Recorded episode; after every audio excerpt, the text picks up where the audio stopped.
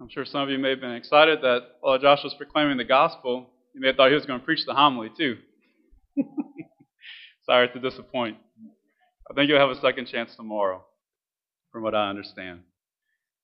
Today in our gospel, we hear what we heard this past Easter Sunday from a different account in the Gospels. We hear the story of the resurrection. We hear the story of Mary of Magdala and of the other Mary who encounter Christ.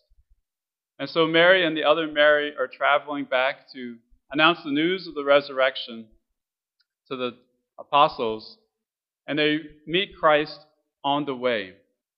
What were the first words that Jesus shared with them?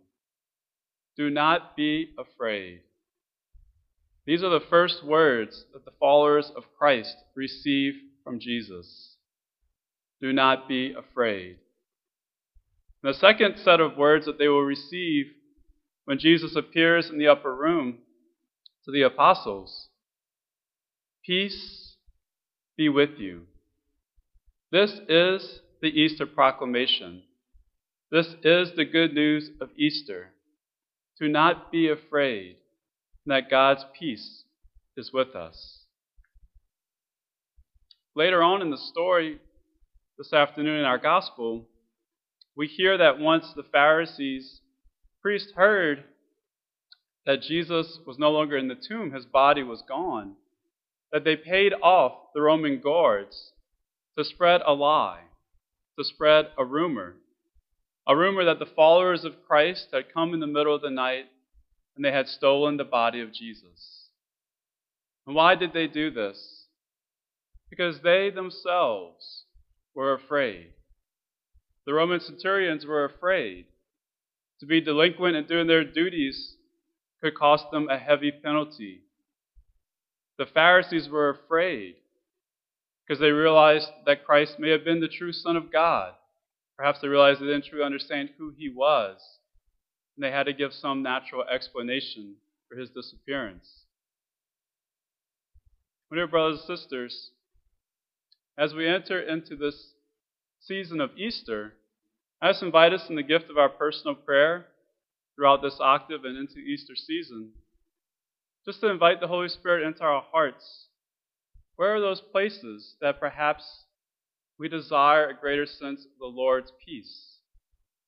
Where are those places, perhaps, that we have a fear that the Lord could speak his peace to? In a sense, these Roman guards and the Pharisees, they were trying to cover up something. They were trying to hide something. They were not able to receive the truth of Jesus Christ and Jesus risen from the dead. All of us have different areas in our hearts and our lives that perhaps intentionally or unintentionally we're lying to ourselves, that we haven't received the fullness of truth or perhaps we have just a distorted view.